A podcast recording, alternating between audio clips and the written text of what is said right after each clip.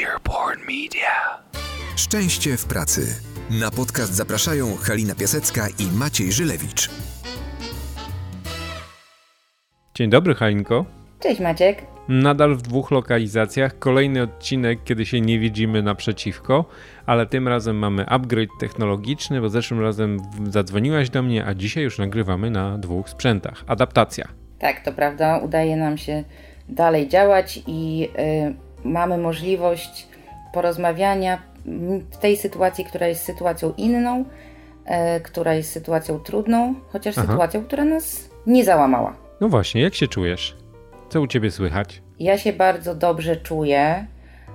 Y, spędzam czas w domu, jest inaczej. I codziennie rano tak naprawdę cieszę się z tego, że z takiej prostej rzeczy, że mam ten dom, że się w nim budzę, mhm. e, że mogę wyjść do ogródka e, i ucieszyć się z tego, że świeci słońce, pobyć w tym ogródku e, i poddychać świeżym powietrzem, mhm. a oprócz tego, że mogę spędzić czas z bliskimi, tak naprawdę dużo czasu. Trzeba się zorganizować, to nie jest też takie proste, bo mamy szkołę online, mamy no dzieciaki właśnie. w domu i jest zupełnie inaczej. Zupełnie inaczej, aczkolwiek tak naprawdę e, mając nadzieję, że to wszystko się rozwiąże w pozytywny sposób jakoś, bo zupełnie nie wiem jak. To o tym zaraz porozmawiamy, e, prawda? Tak, to na razie te kilka dni, bo jednak to jeszcze nie jest długi czas, e, dają dużo radości. Właśnie, bo mamy pierwszy tydzień na liczniku. E, prawie tydzień temu moim właściwie ostatnim spotkaniem bardziej zawodowym było spotkanie z Alex i nagranie odcinka zeszłotygodniowego. I od tego czasu rzeczywiście świat się zmienił.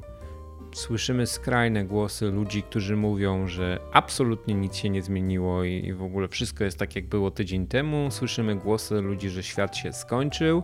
My jesteśmy gdzieś pewnie po środku, bo pewnie się coś wydarzyło Natomiast y, im bardziej my to kontrolujemy, im bardziej mamy rzeczy w swoich rękach, tych pewnie też nam w to łatwiej wejść i łatwiej to przeżyć.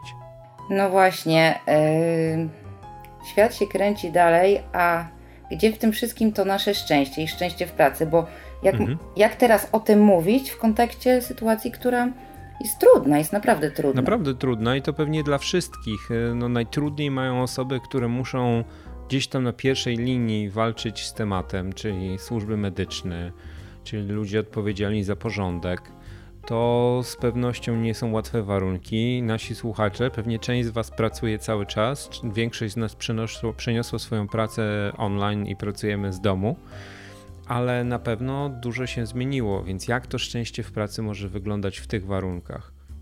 No właśnie, bo tak naprawdę Mm, można powiedzieć, że szczęście w takich czasach, kiedy jest dobrze, to jest taki luksus. Mhm. To dotyczy ludzi bardziej świadomych, takich, którzy potrafią zmienić swoje postrzeganie różnych spraw, którzy potrafią z tego korzystać i, i rzeczywiście y, dzięki temu szybciej swój jakiś tam sukces zawodowy, tak. życiowy osiągać. No a tymczasem w tych trudnych czasach mówi się, że to jest jeszcze ważniejsze i tak naprawdę jest to, można powiedzieć, pewna konieczność, E, żeby sobie w ogóle poradzić.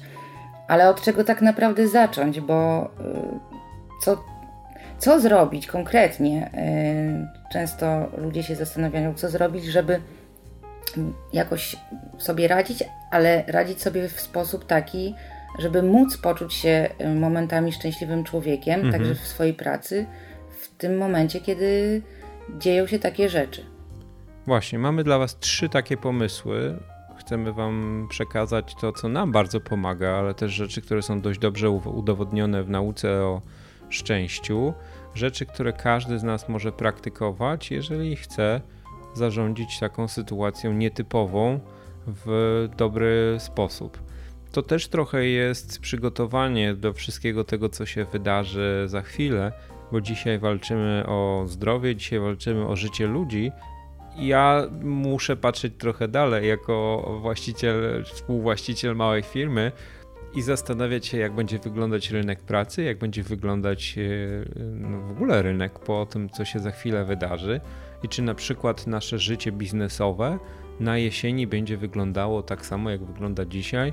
Mam poczucie takie 90% pewności, że nie, że dużo się zmieni Część rzeczy zmieni się na pewno na lepsze, bo te kilka tygodni nauczą nas albo wprowadzą nam takie nawyki pracy zdalnej, która w wielu przypadkach e, oszczędza czas i pozwala zachować no, dzięki temu chociażby work-life balance, ale też będzie dużo negatywnych zmian, bo kiedy wchodzimy w ten tryb przeżycia, no to organizacje przestają często, paradoksalnie, dbać o właśnie well-being, dbać o um, zagospodarowanie tych emocji, które się wytworzyły podczas stanu kryzysu.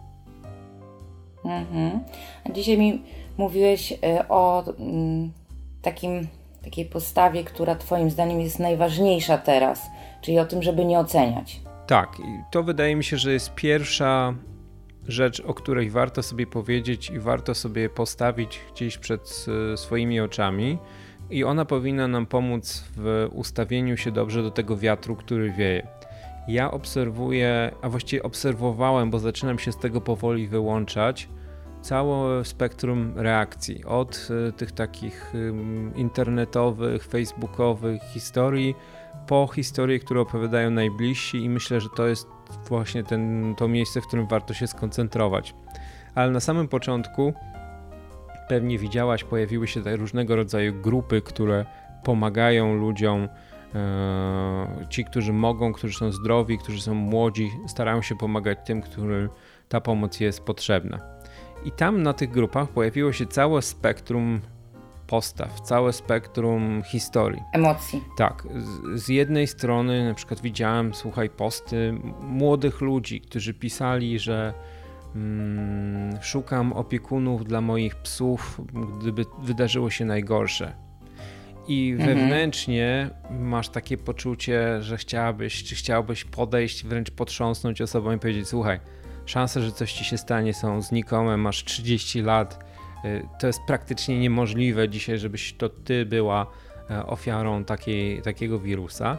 A z drugiej strony właśnie zapala mi się to światło i mówię sobie, ok, ta osoba ma takie emocje, więc my powinniśmy pomóc jej z emocjami, a nie próbować oceniać. Mhm. To, to samo chyba dotyczy nas, nas samych, bo nasza tak. reakcja kryzysowa może być bardzo różna. I tak patrzę po swoich znajomych, i część z nich weszła to w takim trybie Ironmana. Wiesz, nic nie jest w stanie mnie mhm. zniszczyć. Część weszła w stanie bardziej spanikowanym i to było widać chociażby po częstotliwości przesyłanych wiadomości. Nie wiem i jak ty, ale ja przez weekend dostałem myślę, że z 15 wiadomości o tym, jak się za chwilę tutaj zrobi stan wojenny, jak czołgi będą stały na rogatkach Warszawy i tak mhm. dalej. I staram się rozumieć obie strony ale znaleźć też ścieżkę dla siebie w tym wszystkim i trochę porozmawiać ze sobą o tym, co ja tak naprawdę czuję. Tak, no właśnie, bo to yy, można wrócić do tego, o czym mówiliśmy nieraz, czyli o takiej postawie w stosunku do siebie i do świata, czyli yy, uważność. Tak. Yy, pozytywna psychologia też mówi o tym, że doświadczenie negatywnych emocji jest absolutnie potrzebne w tej sytuacji y, lubię to określenie adekwatne, czyli, y, czyli jeżeli coś nas niepokoi, to odczuwamy niepokój. Tak, to, to znaczy, że normalne. jest jakiś powód, prawda? To nie jest tak, że tak. to się pojawiło z kosmosu i możemy sobie sami do siebie przemówić, że nic się nie stało. Tak, możemy to zauważyć i, i to, to poobserwować. To być może minie, być może będzie. To nie znaczy, że nas to zabije, zje ta emocja nas E, czy też coś nam złego zrobi, ona może być nieprzyjemna, możemy nie chcieć mhm. tego odczuwać, no ale taka jest rzeczywistość, tak jest. I też takie określenie, które, które, które po angielsku brzmi self-compassion, ja bym powiedziała właśnie takie bycie swoim własnym przyjacielem, bycie dobrym mhm. dla siebie, mhm. tolerancyjnym do uczuć, które się w nas pojawiają, ale też właśnie nieocenianie siebie, nieocenianie innych, bo y, to może nam pomóc paradoksalnie w tym, żeby te emocje nie osiągały zenitu, nawet jeśli będziemy się czuć niekomfortowo, to my sobie z tym damy radę. Tak. I tak naprawdę tak też jest w życiu, w sytuacjach trudnych. To jest niemożliwe, żeby przechodzić sytuacje trudne i nie odczuwać żadnych negatywnych emocji. Mhm. Bylibyśmy po prostu cyborgami, nie ludźmi. Czyli bycie empatycznym, empatyczną do samego siebie i nazwanie tego, co się dzieje w naszej głowie tak. i próba przełożenia tego na działania, z którymi możemy coś rzeczywiście zmienić. Okay, czyli to jest pierwsza, tak. pierwsza taka duża rzecz, którą zauważamy i polecamy Wam. Spróbujcie, zobaczcie. Na pewno też przechodzicie przez różnego rodzaju mm, zdenerwowania, kiedy widzicie komentarze innych, podejścia innych. Dajmy krok do tyłu i zastanówmy się skąd się to bierze i postarajmy się im pomóc w inny sposób niż oceniając. Pierwsza rzecz. Mhm. Co, co drugą rzeczą będzie?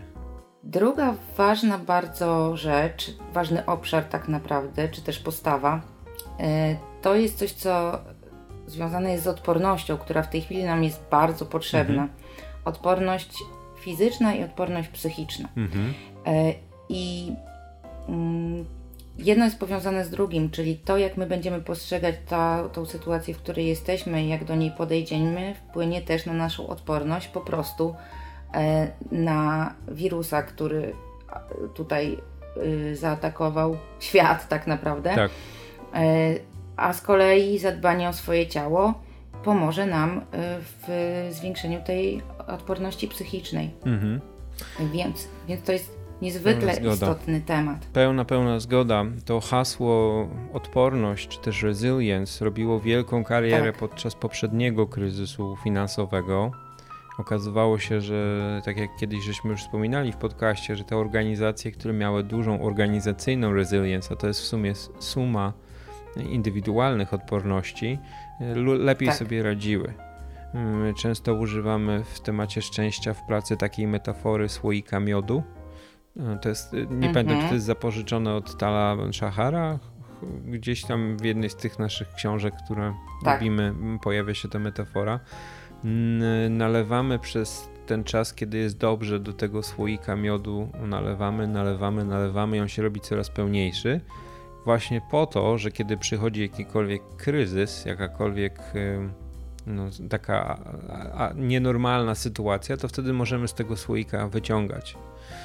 I oczywiście mhm. możemy teraz sobie powiedzieć, że tego słoika może nie napełniliśmy w takim stopniu, jakim można było wtedy, kiedy było dobrze, ale nigdy nie jest za późno, bo tak jak mówisz, im prędzej zaczniemy dbać o różnego rodzaju ważne dla nas rzeczy, tym lepiej. To, co mnie na mhm. początku, w tych pierwszych kilku dniach i myślę, że cały czas jeszcze trochę e, najbardziej mordowało i nie dawało mi spokoju, to jest e, niemożność nazwania granic tego czasu. Czyli my nie wiemy tak. do końca, co się dzisiaj dzieje. Nie wiemy, czy warto jest zainwestować, jak też zrobiłem w domowy sprzęt do ćwiczenia, bo być może moja siłownia będzie zamknięta przez najbliższych kilka miesięcy. Warto, Maciek, warto. Myślę, że na pewno no warto. No to, to, to też dokładnie zrobiłem, tylko to jest prosty temat, czyli czy ja sobie mam kupić ciężarki na Allegro za e, sto kilka złotych, ale są też ważniejsze rzeczy, bo znowu rozglądając się po tych reakcjach ludzi, słyszę głosy częste, ludzie mówią, no to ja wykorzystam ten czas po to, żeby zrobić sobie wakacje życia, co nie jest złe, e, bo on się skończy za dwa tygodnie, a na to już nie mamy zupełnie wpływu. I teraz pytanie, czy to mhm. jest moment, w którym my powinniśmy e, traktować to jako miłą przerwę w niemiłych okolicznościach, czy też już zastanawiać się, jak e, dbać o rzeczy, które być może się nie, po, nie polepszą za dwa tygodnie, może nie polepszą się za miesiąc.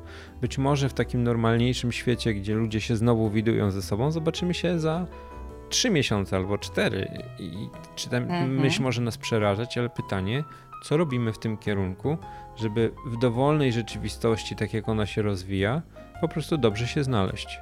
I tutaj chyba warto przejść do naszego trzeciego punktu, Aha. bo bardzo wiąże się z tym, co powiedziałeś, czyli można przyjąć postawę irracjonalnego optymizmu tutaj, mhm. uważać, że dwa tygodnie tak naprawdę odpoczynku w domu i takich y, miłych, przymusowych wakacji, bo pobycie w domu naprawdę może być bardzo przyjemną rzeczą. Ja w tym roku spędziłam tydzień ferii w domu z moim synem i były to, był to jeden z lepszych wyborów w moim życiu. E, ale to nie jest do końca ta sytuacja i e, mhm. to, co my byśmy Wam polecali, ja, ja się podpisuję pod tym obiema rękami i, i też wiele razy sprawdziło mi się w tym, to w życiu, to też polecane jest właśnie przez e, naukę o szczęściu w pracy i, i, nie tylko, czyli takie podejście e, nazwane racjonalnym optymizmem. Tak. Które wiąże się z bardzo, bardzo realistyczną oceną rzeczywistości, ale też wiarą e, w to, że nasze działania mają sens i że nawet jeśli nie wiemy, jak, jak się to rozwiąże, to te działania y, codzienne i, i przyszłe, o których jeszcze nawet nie wiemy, one przyniosą zmianę. Coś się wydarzy, coś się rozwiąże pozytywnie. Mhm. To jest, to jest y, postawa, która przydaje się w życiu zawsze, a w szczególności moim zdaniem w tej sytuacji trudnej i w innych sytuacjach stresujących, kryzysowych. Tak, no. Mówi się o tym właśnie też, y, bo to jakby wiąże się z poprzednim naszym tematem, czyli z tą odpornością. Sporo jest badań, które mówią o tym, y, w jaki sposób budować tą swoją odporność na stres, czyli jak być taką osobowością, która stresu nie unika, mhm. nie mamy jak go uniknąć, jesteśmy w nim w tej chwili, ale sobie z nim dobrze radzi właśnie na poziomie fizycznym a na tym nam zależy, bo potrzebujemy tej siły odporności fizycznej w tej chwili bardzo. Bardzo, I bardzo. okazuje się, że jed... no właśnie, jednym z tych czynników jest to, że tacy ludzie e, odporni na stres, oni mm, działają tam, gdzie mają wpływ, co daje im bardzo ważne poczucie, czyli poczucie kontroli, sprawczości, ale nie kontroli nad wszystkim, bo tak jak powiedzieliśmy, wcześniej, nie da się, ale y, poczucie sprawczości poprzez działanie tam, gdzie mamy wpływ. I yy, nie da się po prostu przestać mówić o tym, co jest złe, przestać bać się, przestać narzekać i nie zastąpić tego czymś innym. Mhm. Dlatego nasz, nasz mózg musi się czymś zajmować. My potrzebujemy działania, rozmowy na jakieś tematy, potrzebujemy yy, wrażeń, potrzebujemy co, coś robić po prostu, więc tak.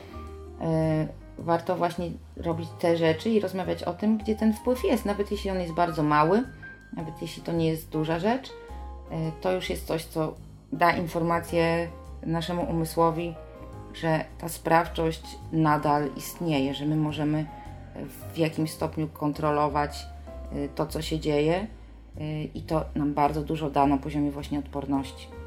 Jest taka anegdota, właściwie prawdziwa historia, o której czasami mówimy na warsztatach.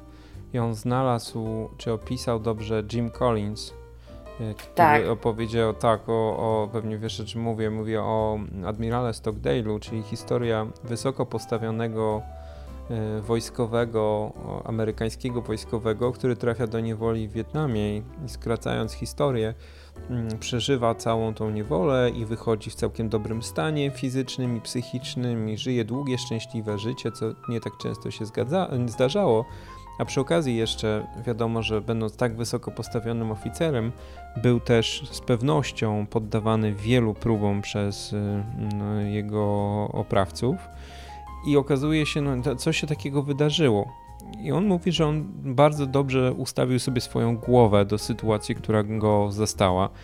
Czyli patrzył dookoła, co się dzieje z innymi jeńcami, i mówi, że to, co najczęściej się działo, to że widział, że y, umierają na początku optymiści, czyli ci, którzy postawili sobie nierealistyczne cele i powiedzieli, że optymizm ich przepchnie przez każdą trudną sytuację. Na drugim miejscu byli pesymiści, którzy nie mieli tak za bardzo po co żyć. I on mówi, że, że tą tak. najbardziej skuteczną postawą był właśnie taki realistyczny optymizm albo optymistyczny realizm. To już sobie wybierzcie, co wam bardziej pasuje. Czyli postawa, w której ustalamy bardzo jasno obszary wpływu. I on powiedział tak: Mhm. Mam wpływ na to, o, jakim jest, jak jestem w formie fizycznej, częściowo. Bo mogę ćwiczyć, bo mogę się rozciągać, bo mogę robić różne rzeczy. Mam wpływ mogę na to, pomp. jaki jestem w formie społecznej, bo mhm. mogę wybrać ścieżkę izolacji, mogę też wybrać ścieżkę kontaktowania się z innymi, z tymi, którzy ze mną przeżywają niewolę. I ustawiając sobie tak cele i mówiąc, że wie, że kiedyś wyjdzie z tego obozu, e, ale nie wie kiedy, udało mu się przeżyć. I dzisiaj jesteśmy, myślę, że w bardzo podobnej biznesowej sytuacji, oczywiście e, no, biorąc odpowiednią skalę. ale mamy możliwości na pewno zadbania o naszą inteligencję społeczną. Nie wiem, czy zauważyłaś, czy to się też dzieje u ciebie, Halina, ale ja nie przypominam sobie czasu, kiedy rozmawiałem tyle przez telefon z ludźmi. Tak, ja tak samo. No, jest coś niesamowitego, że z ludźmi, z którymi często bym się spotkał, może bym się nie spotkał, nagle rozmawiamy i to rozmawiamy z reguły nie o pogodzie, tylko rozmawiamy o tym, co się z nami dzieje i jak to przeżywamy. Więc możecie na pewno sobie ustawić też swoje życie społeczne w tych nowych warunkach i nie trzeba się do końca ograniczać. Wyobraź sobie, że ja w piątek mam pierwsze w historii swojej przynajmniej, mam, e, mam Zoom Party, czyli e, łączymy się ze znajomymi e, w pięciu lokalizacjach na Zoomie. Stawiamy sobie kamerę w, gdzieś tam w centralnym miejscu i zamierzamy siedzieć przez wieczór, opowiadać sobie historie, rozmawiać, zadawać pytania, być może napić się jakiegoś drinka żeby mm, no, przenieść trochę tych pozytywnych doświadczeń związanych z piątkowymi wieczorami na, e, do, tej, do tej sfery online. Mm. I to jest, to jest y, coś, co możemy na pewno robić. Przecież też sam wiesz, y, jak wartościowy może być kontakt y, online. Tak. Korzystaliśmy z pracy z naszymi mentorami, którzy pracują, mieszkają tak. stałe mhm. w Stanach Zjednoczonych Sami prowadzimy coachingi mm, z ludźmi, którzy nie są w Warszawie i e, ten czas może być bardzo wysokojakościowym czasem. Oczywiście nie jesteśmy przyzwyczajeni do tego, żeby cały czas mhm. w ten sposób się kontaktować, e, ale po prostu sytuacja jest inna, sytuacja tego wymaga i możemy w tym momencie albo właśnie mamy wybór, możemy albo tak. się tym zamartwiać, albo skorzystać z tego, co mamy, czyli właśnie z takich rozwiązań, które pozwalają tak naprawdę pobyć ze sobą. Mhm. Ja mam na przykład braci, którzy mieszkają od lat yy, poza Polską no i ten rodzaj kontaktu z nimi jest dla mnie absolutną normą i, i jest bardzo wartościowym czasem. Tak było już wcześniej, także... Tylko to też Halina trzeba sobie moim zdaniem w głowie przepracować, bo nie wszyscy mają takie podejście oczywiście. i nie wszyscy mają no, takie umiejętności. To na przykład też widzimy w sytuacjach biznesowych, kiedy czasami wiem, klient prosi nas o spotkanie, które równie dobrze mogłoby się odbyć na telefonie. Co więcej, to trwa prawda. 15 minut. I jak mi nie widać tego, ile czasu na przykład nas kosztuje gdzieś pojawienie się, ok, i czasami to jest ważne, tak. żeby złapać ten kontakt takiej bliskości, e, Jasne. siedzenia obok siebie. Natomiast dla części osób ja wiem, że jest w głowie gdzieś takie wartościowanie, że kontakt telefoniczny, kontakt wideo jest nie do końca prawdziwy, jest jakoś tam ograniczony. To też jest dobry moment w naszym życiu, żeby przepracować sobie pewne koncepcje, z którymi funkcjonowaliśmy dotąd tak. i słuchajcie, i, i tak, takie spotkanie na Skype'ie czy spotkanie na innej platformie może być, będzie tak dobre, jak sobie będziecie chcieli, żeby było dobre. Dokładnie. Albo tak złe, jak będziecie chcieli, żeby było złe. Więc to wy decydujecie o tym, jaka jest jakość tej relacji i co się wtedy rzeczywiście dzieje. To na pewno o to można zadbać. Ok, czyli powiedzieliśmy sobie o trzech takich rzeczach. E, czyli pierwsza rzecz to jest e, nieocenianie. Nieocenianie. Bycie, bycie w kontakcie ze sobą, e, nieocenianie siebie, ale też nieocenianie innych, bo nic nam z tego nie przyjdzie. Nic dobrego z tego nie tak. zyskamy. Druga rzecz, o której sobie powiedzieliśmy, to jest dbanie o taką naszą odporność, czyli sprawienie, że będziemy w dobrej formie psychicznej, fizycznej, ale też społecznej. No tak. i trzecia to ten optymistyczny realizm albo realistyczny optymizm, czyli praktykowanie codziennie mówienia sobie, gdzie jest moja strefa wpływu. Co ja mogę dzisiaj zrobić, żeby moja sytuacja się polepszyła, a co totalnie nie leży w mojej mocy i podpowiemy wszystkim, nie mamy żadnej pewności, ani nawet żadnych prognoz, kiedy ta sytuacja wróci do czegoś, co nazywaliśmy kiedyś normalnością.